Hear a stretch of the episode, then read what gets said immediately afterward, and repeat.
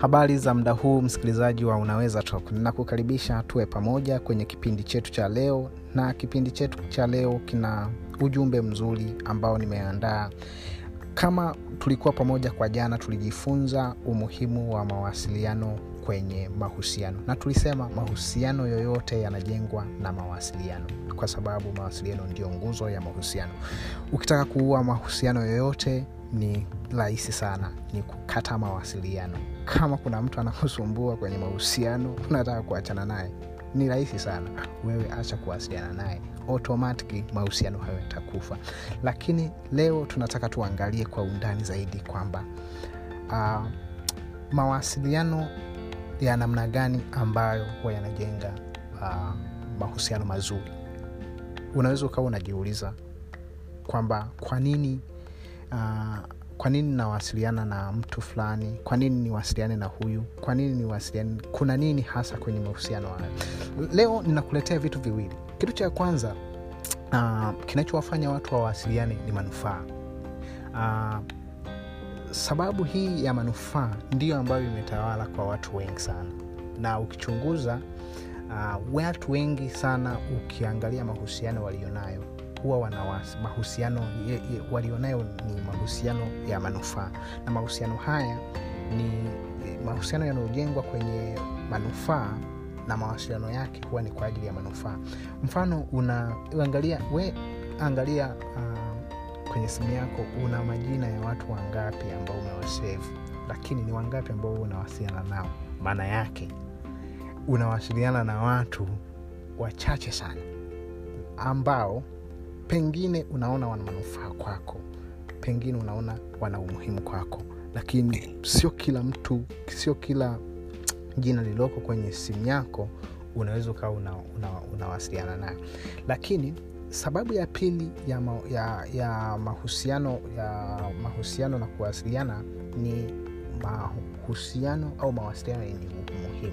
Haya ni mahusiano gani? Haya ni mawasiliano ambayo mtu unawasiliana naye uh, kwa sababu ni wa muhimu. Na haya ndiyo mawasiliano mazuri kwenye mahusiano.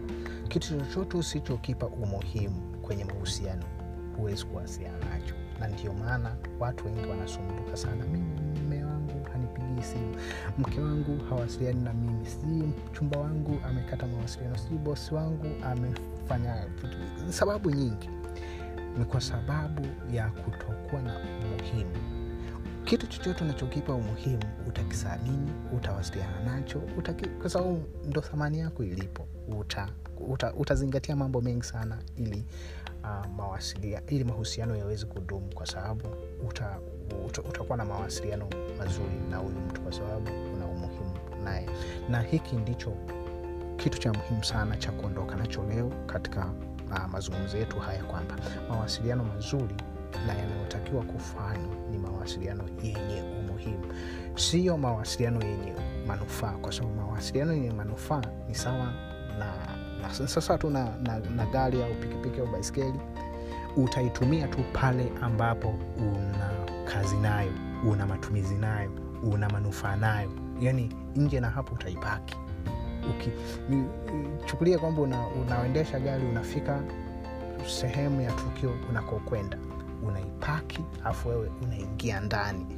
Maana yake hayo maana yake gari yako ina ina ina, ina manufaa kwa sababu imekufikisha kwenye sehemu ambayo ulikuwa unatakiwa kwenda umewahi kwenye eneo la tukio lakini hutaingia nayo ndani kwenye kwenye eventi hii.